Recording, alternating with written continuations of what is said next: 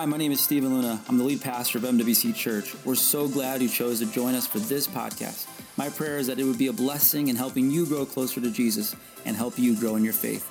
Enjoy this week's sermon. John chapter 8, go ahead and turn your Bibles to John chapter 8. John chapter 8, uh, it's, it's an excellent portion in Scripture. We will be there as you're turning there. Let me go ahead and tell you this story. Uh, when I was in high school, I had a friend whose name was Daley. Everybody say Daley. That's a, that's a girl's name, and he was a boy. So you can imagine how difficult life was for Daley, who also went to an all boys Catholic high school with me and a bunch of other guys.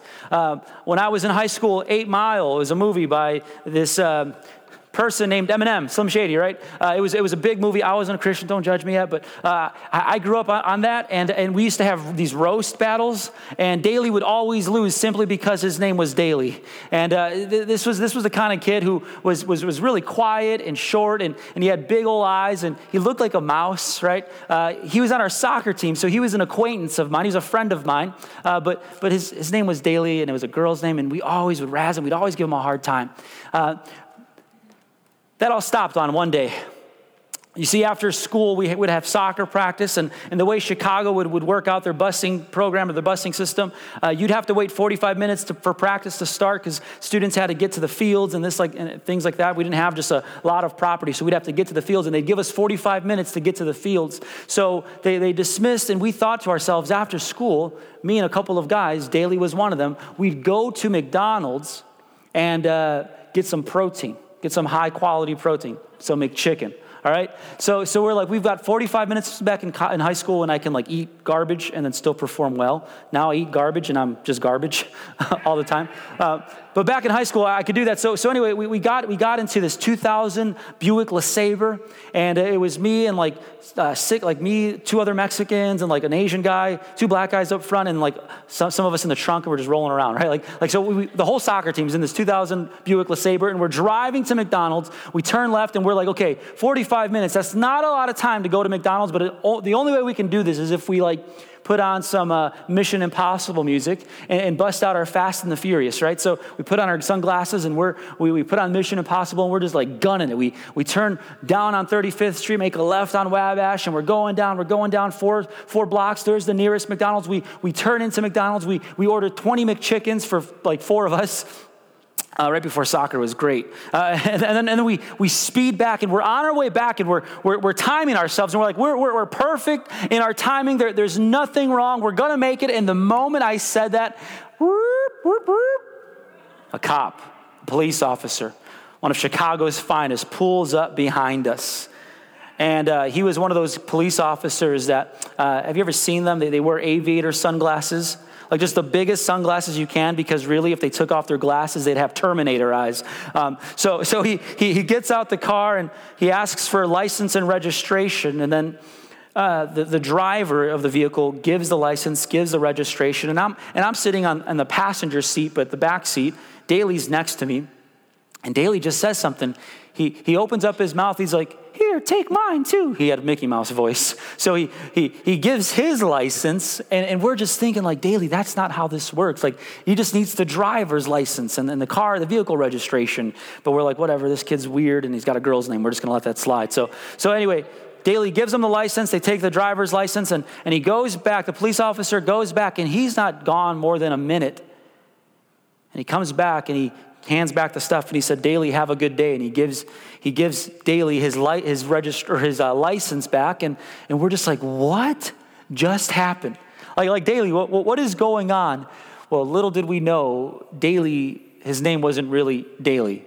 At least it wasn't his first name. His first name was Tom. His last name was Daley. He was the, uh, the nephew of Mayor Richard J. Daley, the Chicago mayor. So this whole time we're making fun of Daley, and he happens to be the nephew of the mayor of Chicago. And I don't know if you know anything about Chicago, but like I don't even know who the mayor is in Wichita. But in Chicago, the mayor is a big deal. He's like the president, right? Um, so, so I mean, it was it, was Richard Daley's nephew, and not just that, his other uncle was a lieutenant in the police force. So this guy had all the hookups. Like this guy, like he, he could get like we're like, all right, next week we're robbing a bank. Like let's go. But it was because who Daley knew, it was, it was because who he was in relationship with that he was able to keep us all from being in trouble, from getting in trouble. I'll never forget that story because it was one of the first times, one of my first times that I came to understand not just grace, but Chicago politics. it was all because who we knew that we were freed of the speeding charges that we were rightfully and deserving, deserving of. See, the point is this Jesus isn't the nephew of a mayor who broke a law and, unjust, and then just unjustly waived a fine.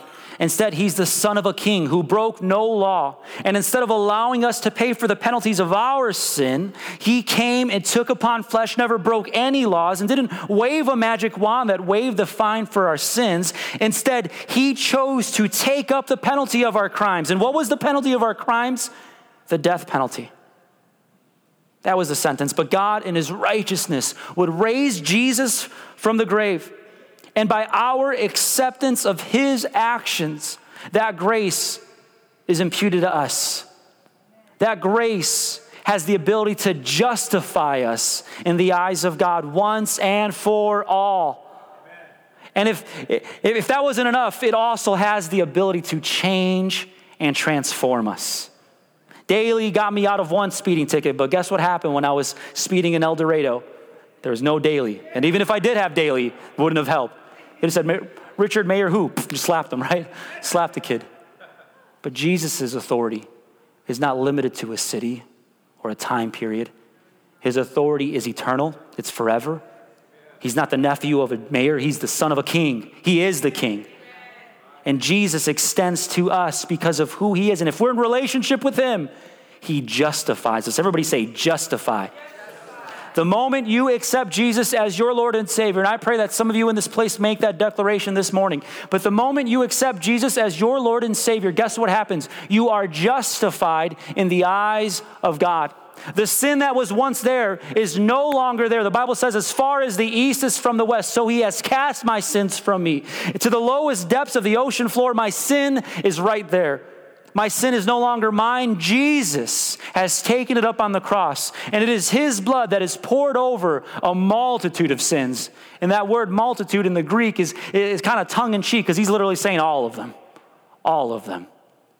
But it's simply by accepting and being in relationship with him he justifies us you see grace is a once and for all moment that purifies us and justifies us from all sin this moment of salvation is called justification we've been justified in the eyes of god but i want to teach you another word afterward after we've been justified in the eyes of God, we have the freedom and I would say obligation to walk in His power and daily experience this new word. You ready for it? Sanctification. Everybody say sanctification. Sanctification literally means holiness, right? To, to become more and more holy. How many of you, the moment you accepted Jesus, you were perfect? You never sinned again. Show of hands, anybody. You never sinned again? One hand. You have bad theology? Anybody? Just kidding, brother. No, no, there's no hands. Why? Because we understand this, that, that we're not perfect. And if anybody's coming to this church saying that, like, oh, Christians are just so smug, they act like they're holier than thou, and they, they think their, their poop don't stink, or I don't, I can't say that from, their doo doo don't stink. Shouldn't have said that from the pulpit. Anyway, it does. We still sin. We still sin, but, but can, I, can I tell you this? Hebrews 10 14 tells me this For by one sacrifice, by one sacrifice, by Jesus' sacrifice, he has made perfect forever those who are being made holy. Look at this passage, Hebrews 10 14. For by one sacrifice, he has made perfect forever those who are being made holy. Are we justified in the eyes of Christ, in the eyes of God? Yes. But are we being made holy? Yes. It's a process that we are in. One commentator said it this way In Christ, we are free from the penalty of sin, which is judgment, and the power of sin, which is a bondage to sin. But while still alive on earth, we are not free from the presence of sin and the possibility of sin. Can I read that one more time? Because this is good theology. This is something you need to learn. We need to learn this. In Christ, we are free from the penalty of sin and the power of sin, but while still alive on the earth, we are not free from the presence of sin and the possibility of sin. Sin can no longer have its grip on me. I, I, I am justified. I'm no longer, it, it's no longer a judge over me. Because of Jesus, God is my judge And he, the verdict is clear I'm innocent because of Christ. So the penalty of sin is no longer there. And the power of sin, I no longer have to be bound and captive by sin. I believe sometimes in the church we just say, well, sin's just going to be a part of life. So, so we, we, we hold ourselves captive. We're just going to hold, it's a prison sentence. No, no, no, no. We are set free from the bondages of sin. Go read Romans chapter 6, verse 6 and 7, which specifically says, I am no longer a slave to sin, but a slave to righteousness. We are no longer slaves to sin. But while we are saved by grace, we still need to grow. And can I tell you this? God's desire for your life after you've accepted Christ is for you to find freedom. We've said this, we are in growth track. This is a series that we're working through. Eventually, this is going to be a class that my prayer and hope is that we take everybody at MWC through. Growth track is going to help you become the mature Christian God has called you to be. Listen, it's, it's not about just coming to church. This is important. It's important to come to church, it's important to be among the saints. Hebrews is clear on that. But we also know that we need to grow in our faith. We said last week the number one, the foundation for how we grow is by knowing God. Everybody say, Know God. We need to know God. And the beautiful thing is that we serve a God who wants to be known. That's beautiful.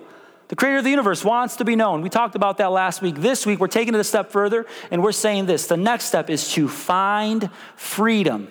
Find freedom. We're going to read this in John chapter 8, verse 31 through 36. Just some quick context. In John chapter 7 and John chapter 8, they're two sides of the same coin. Jesus is at the Feast of Booths or the Feast of Tabernacles, and it is a feast that Israel would, would celebrate in Jerusalem, remembering the time when God led them through the wilderness and provided for them, the Feast of Booths. And, and uh, they would bring their first fruits and they would celebrate for seven days. Listen, if you think church is boring, you never read the Bible. Because, like, the Bible, like, God make, has so many commands to his people, like, you will party, okay? Like, that's literally God's. You're just to party the way I've defined partying, and it's really cool. Lots of food, thank the Lord. Lots of dancing and singing, thank the Lord. Um, but there's no debauchery. So, anyway, I don't know why I said that. Um, in John chapter 7 and John chapter 8, Jesus goes to the Feast of the Booths and, and he, brings up, he brings up some powerful teaching. He, he stands up and arises and he says, I am the light of the world. And, and, he, and he, brings this other teaching to the people. And he says this um, If you thirst, come and drink from me and you'll never thirst again. And out of you will, will flow waters of, of living, of life. Like Jesus brought all this stuff up, and, and people were making a decision should I continue to follow Jesus or should I continue in my opposition towards him and, and kind of walk away from this? And there were some people who made a decision to follow him. Some of you think that Jesus only had 12 disciples. No, Jesus had hundreds of followers, hundreds of them, but many of them, in fact, all of them eventually abandoned him and would then come back after he resurrected. Just beautiful story. But there's a moment where some of them were starting to waver in their faith. And in John chapter 8, we see a group of believers, people who already made a decision. Cognitively, they said, Man, this Jesus is the Messiah.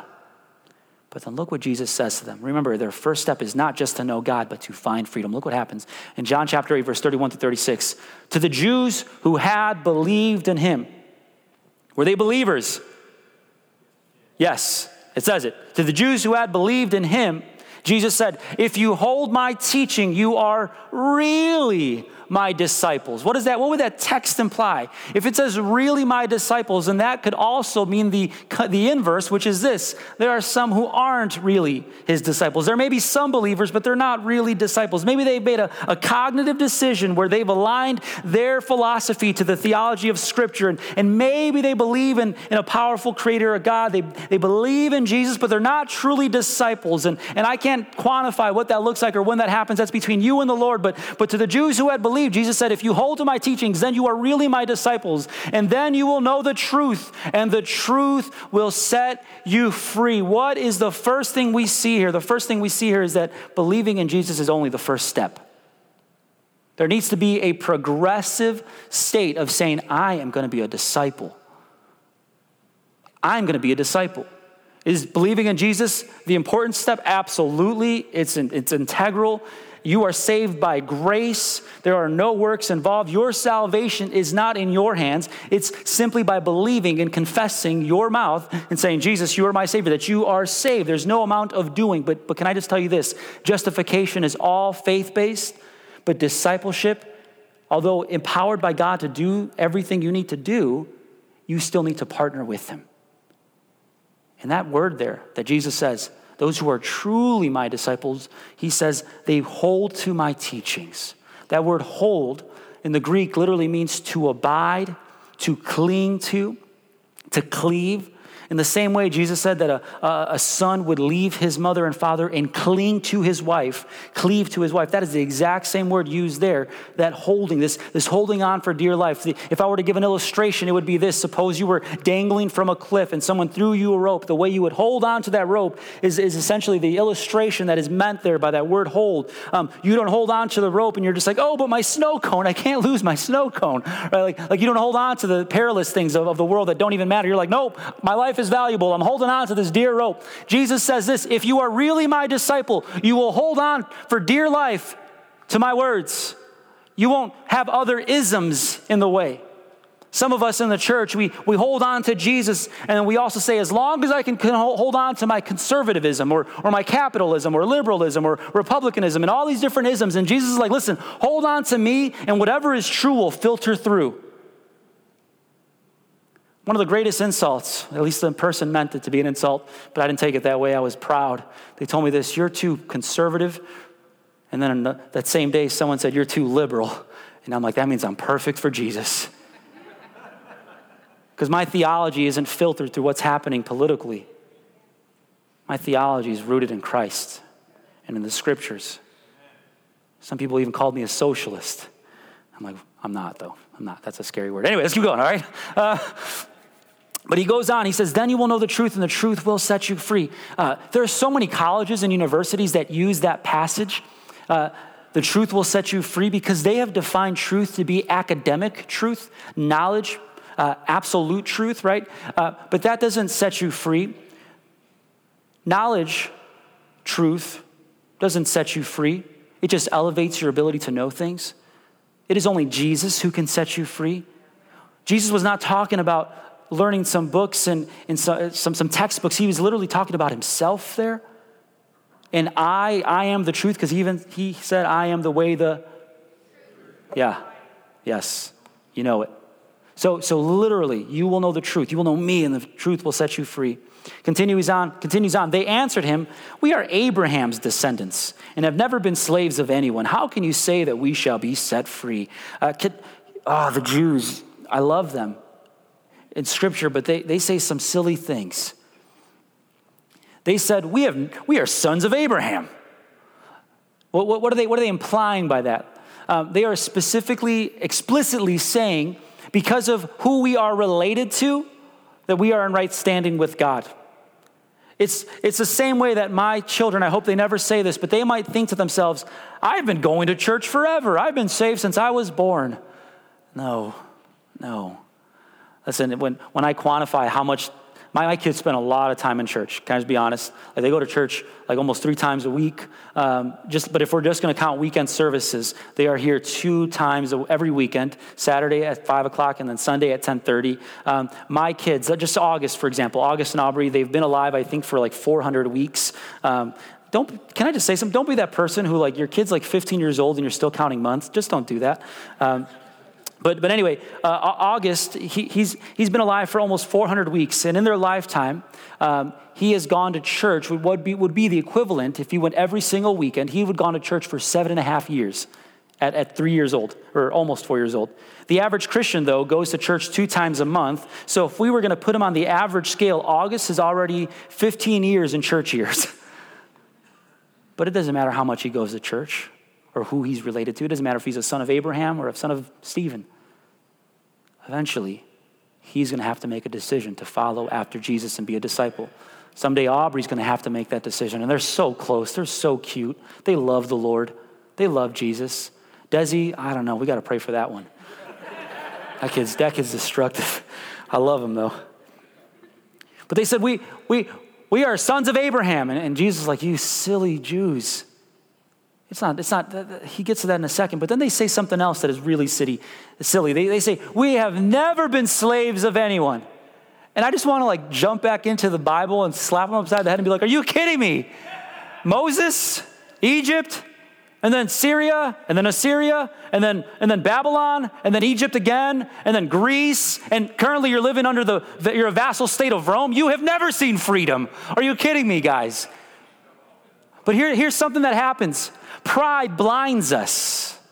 And some of you this morning are saying, I'm not a slave to anyone, but you're a slave to sin. Sin controls you, it dictates your every decision. And you may be sitting back in your seat, gripping your chair, saying, I'm no, I'm no slave. I'm, I'm my own man. I'm, I'm a lone ranger. I blaze my own trail. No, you are a slave, friend. You're so insecure. You're, you're, you're, you're just full of anxiety. You're not free. You're, you're up to your ears in the debt of what people think of you. So Jesus is trying to give a reality check. He's like, listen, you may be sons of Abraham, and that's great, but you haven't experienced freedom until you've seen me. You need to know God and find freedom. The Bible's clear. It says that all have sinned and fallen short of the glory of God. All have sinned and fallen short of the glory of God, the glory of his good standard, of his godly standard. 2 Peter 2:19 would also say, "For you are a slave to whatever controls you." You may say right now, you know what, Pastor, I I, I, am a follower of Jesus. I, I, I would say that I, I, know God. Maybe I haven't found freedom quite yet. There's still that, that thing that I'm working with. maybe for you, it's your mouth. You, you just have just words explode, or maybe it's rage or anger or frustration or anxiety or, or pornography or lust or whatever it may be, or, or your, your vice or addiction or whatever.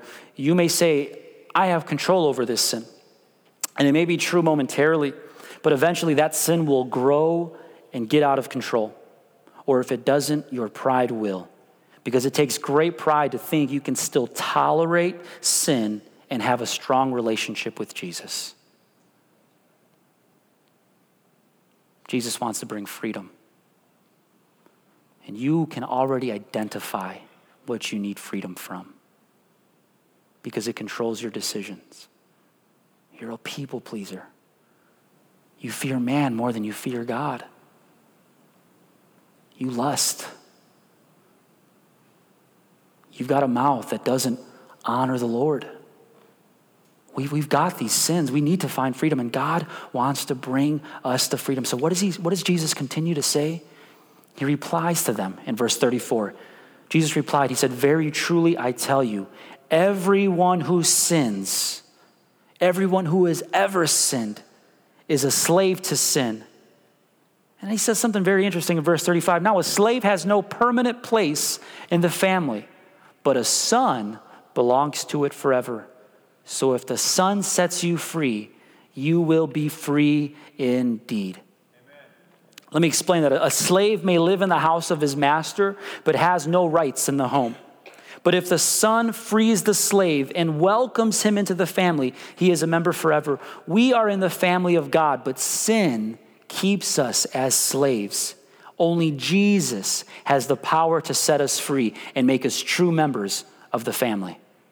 Our freedom starts and continues through Jesus. He alone has the authority to set us free from sin. Society may say, may say to you, you just need to think healthier thoughts and, and meditate and maybe do some yoga poses. And, and by those disciplines, you will be set free from whatever it is that controls you. But that's not true. You will find yourself exactly where you started in bondage. And the only answer can be Jesus. And here's some good news Jesus' favorite activity is to set people free. He's not the kind of Savior who says, I gave you a chance and slaps you and says, I'll see you next week, right? Like, no. He's the kind of Savior who stoops down to us and he says, Are you ready for freedom? Are you ready for deliverance? Why? How do we know that? Because we see in time and time again in Luke 4, we see him go to the temple as was his custom. He would go to the synagogue in his own hometown and he would he said this, and I believe the Spirit of the Lord is, is declaring the same over us. The Spirit of the Lord is on me. He's, he's literally quoting from the book of Isaiah in Luke chapter 4, verses 18 and 19. He says, The Spirit of the Lord is on me because he has anointed me to proclaim good news to the poor. He has sent me to proclaim freedom for the prisoners and recovery of sight for the blind, to set the oppressed free, to proclaim the year of the Lord's favor. And he began by saying to them, Today this scripture is fulfilled in your hearing. Jesus also said that the thief has only come to steal, kill, and destroy in John 10 10.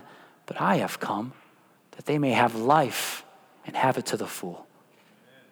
For you, that abundant life is a Bentley in your driveway, but I'm talking about that abundant life where you aren't held bound by any sin, that you have freedom in Christ, that you don't allow finances to dictate your every move, that you don't allow the thoughts and the, the what, what are they going to say about what I'm doing, that, that you don't try to keep up with the Joneses because you're trying to keep up with Jesus. That kind of freedom. Where if the Lord speaks something to you and He says, Hey, I want you to cut that check for $10,000 and just give it to that, to that mission, you're like, Oh, sure, absolutely, Lord, it's yours anyway.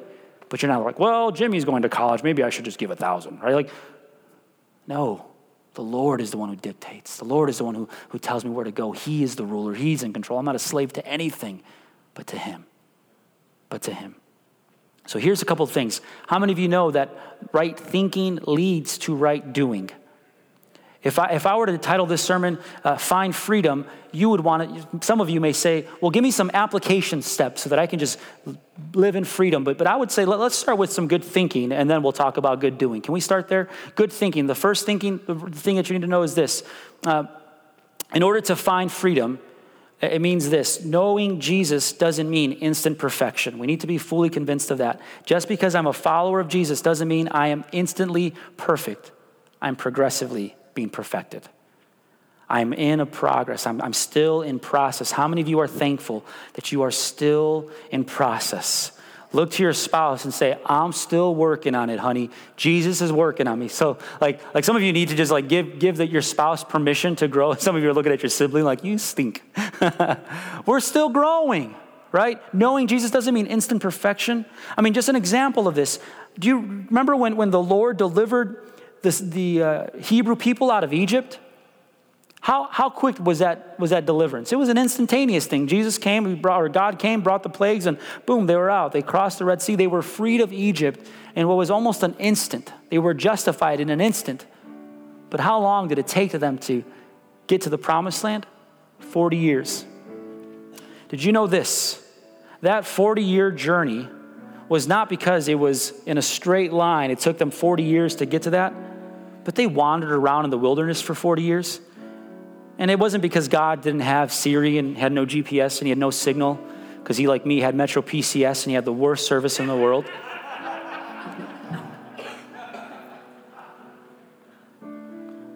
but it's because it took them 40 years to come to know the character of God. You see, they, they left slavery, but God had to get the slavery out of them. If, you would, if you would pinpoint where they were in Egypt and where the promised land was, guess how long the journey actually was, or should have been, or could have been? 11 days. An 11 day journey took 40 years. We're in a process.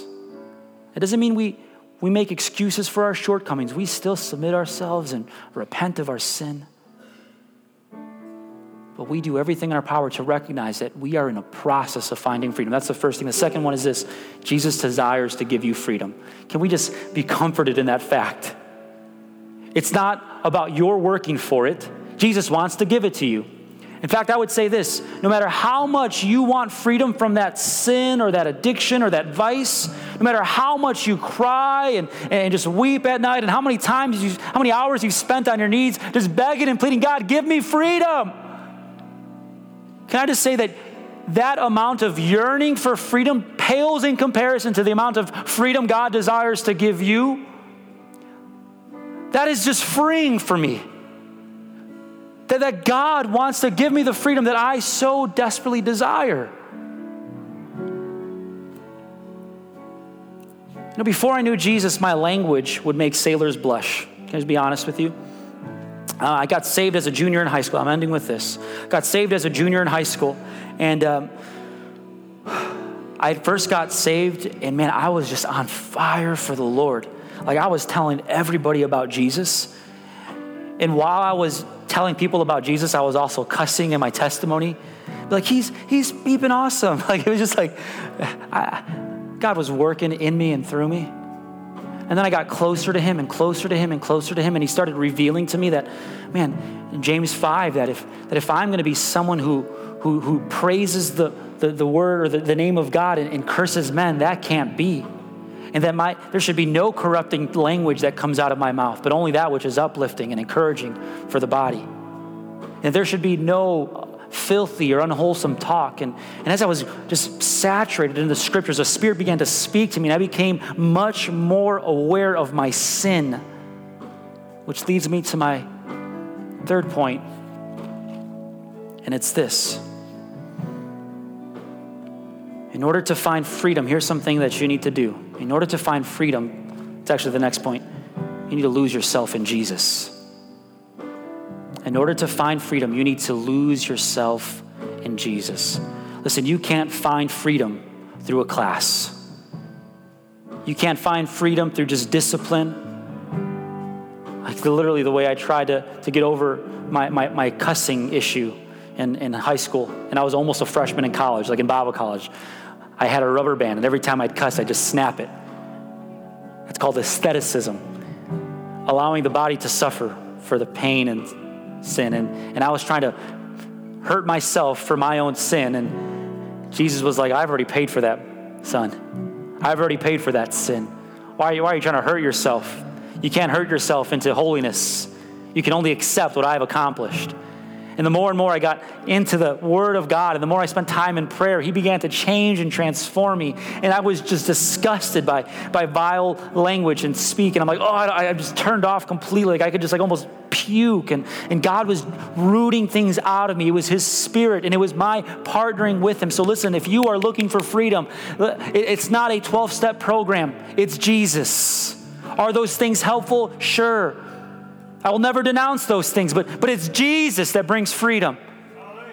And you need freedom, and you've been praying for it, but I'm here to tell you that it's only through Jesus that we can, yeah, give him some praise. It's only through him.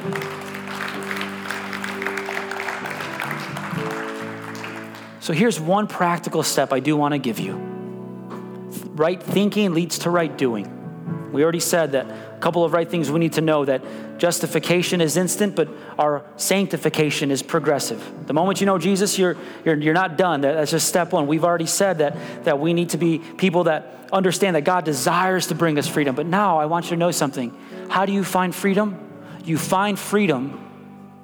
You find freedom. Listen to this. We find freedom together.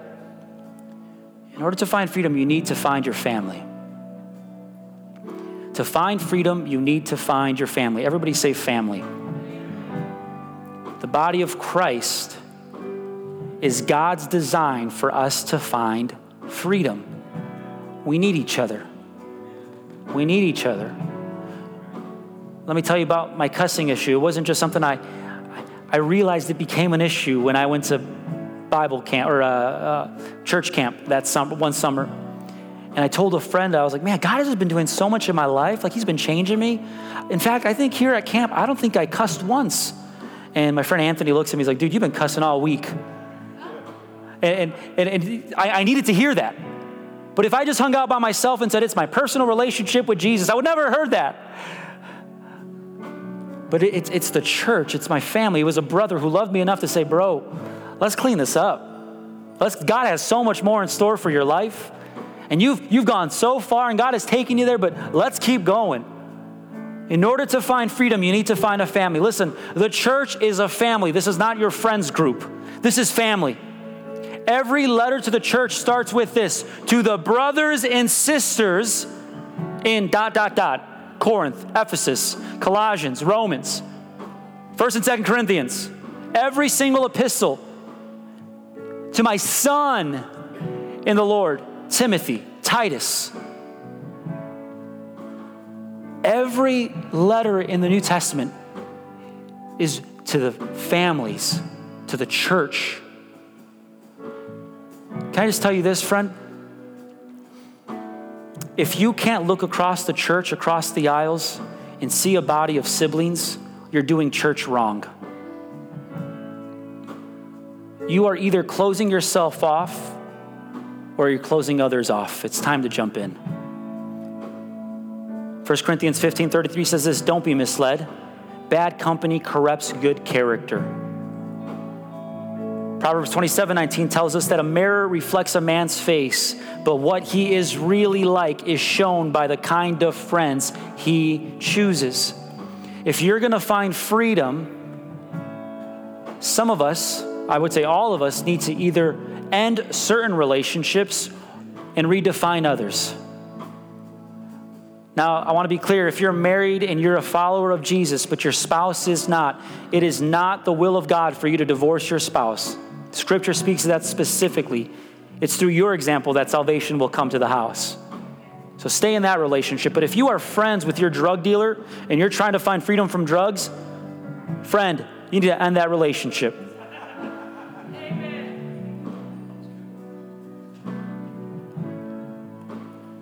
If you have an issue with premarital sex and you're just like a bunny, speaking adults here,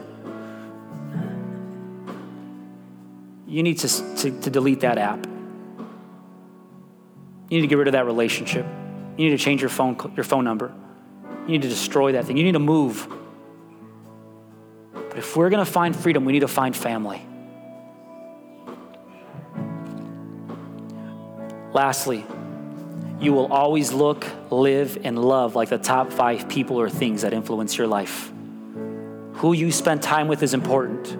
Who you allow to speak into your life is important. The music, the movies that you, the entertainment that you have. Listen, I'm not, I'm not the kind of preacher that's just going to say holiness, holiness, holiness. Don't do anything that isn't on Christian radio. Like, like, listen. Uh, if it doesn't edify you or if it doesn't glorify Jesus, why do you want it anyway? That's my stance. I'm not going to give you a list of approved things for Christians. No, I'm going to say this if it doesn't edify or glorify Jesus, why would you want it? It's not going to help. It's not going to help. But what you listen to, what you watch, who you hang out with, the things that you do, you will always look, live, and love like the top five things or people you've allowed to influence your life. So we need the church. That's why we need each other. And what is one of the practices? Confession.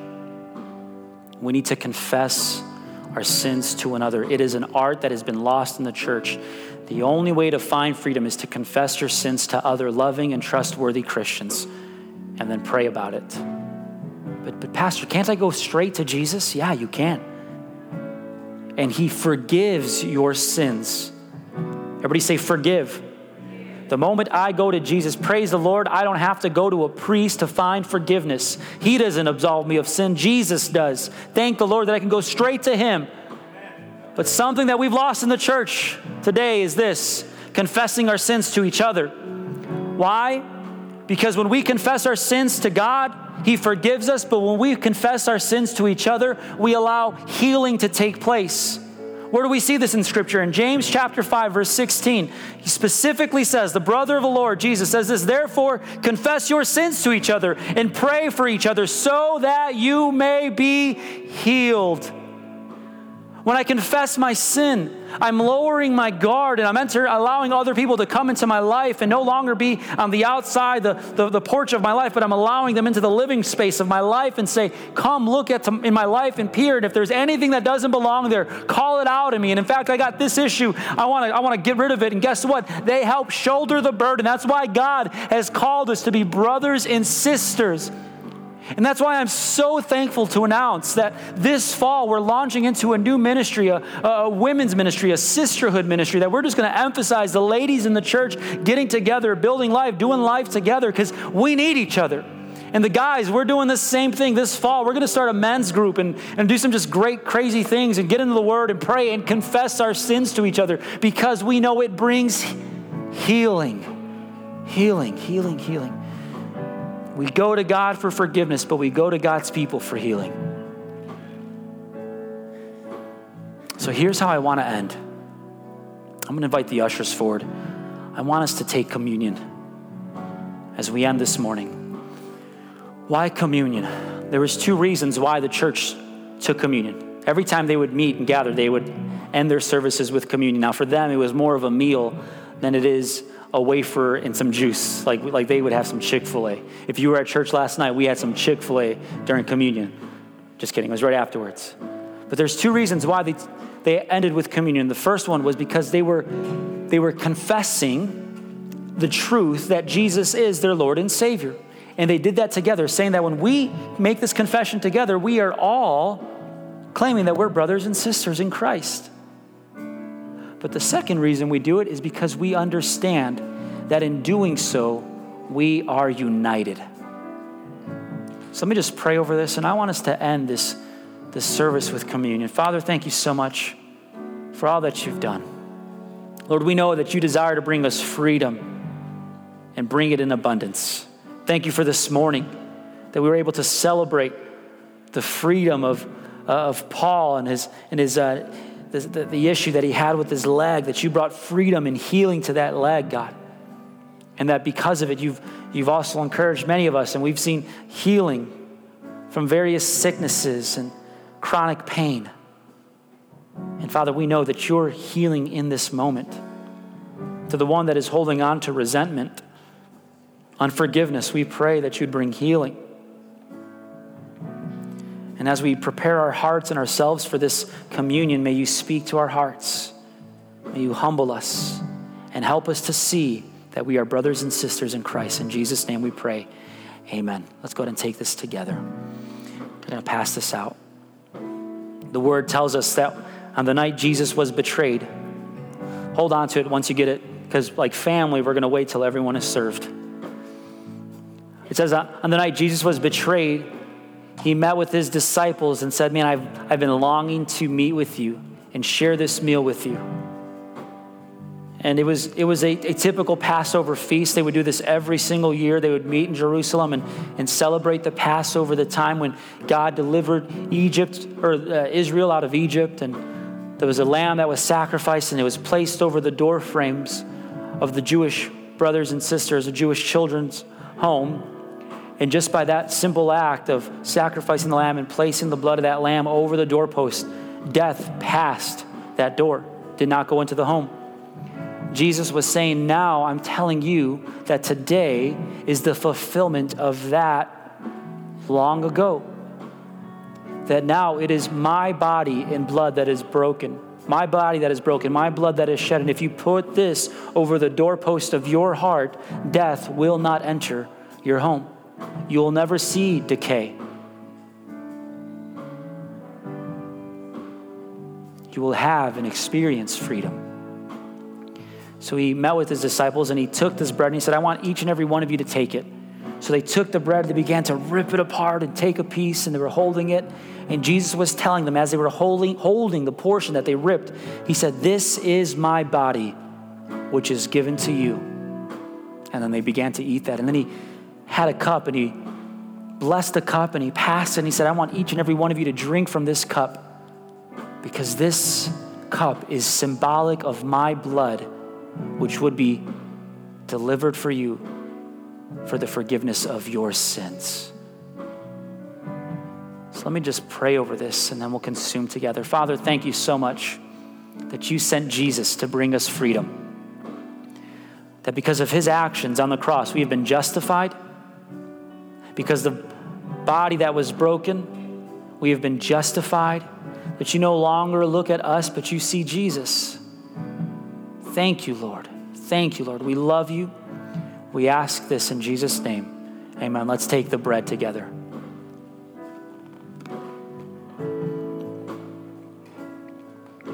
The Bible also tells us that without the shedding of blood, there is no forgiveness of sins. Jesus didn't just get hurt or scratched on the cross, He poured everything out and died for us. So we say, as brothers and sisters in Christ, that we all affirm that belief and that it is His blood that washes over all of us and purifies us all. Let's go ahead and take this together. Thank you, Jesus. Come on, church, if you're thankful for Jesus and the freedom that He gives, can you just give Him some praise this morning? Thank you, Lord. Thank you, Lord. God, may you bless us as we go this week. May you encourage us, challenge us. Father, may you help us find freedom. May we understand that freedom is from you. It's a process and it's one that you desire to bring us. Lord, help us this morning to start the realization that if we're going to find freedom, we need to find family.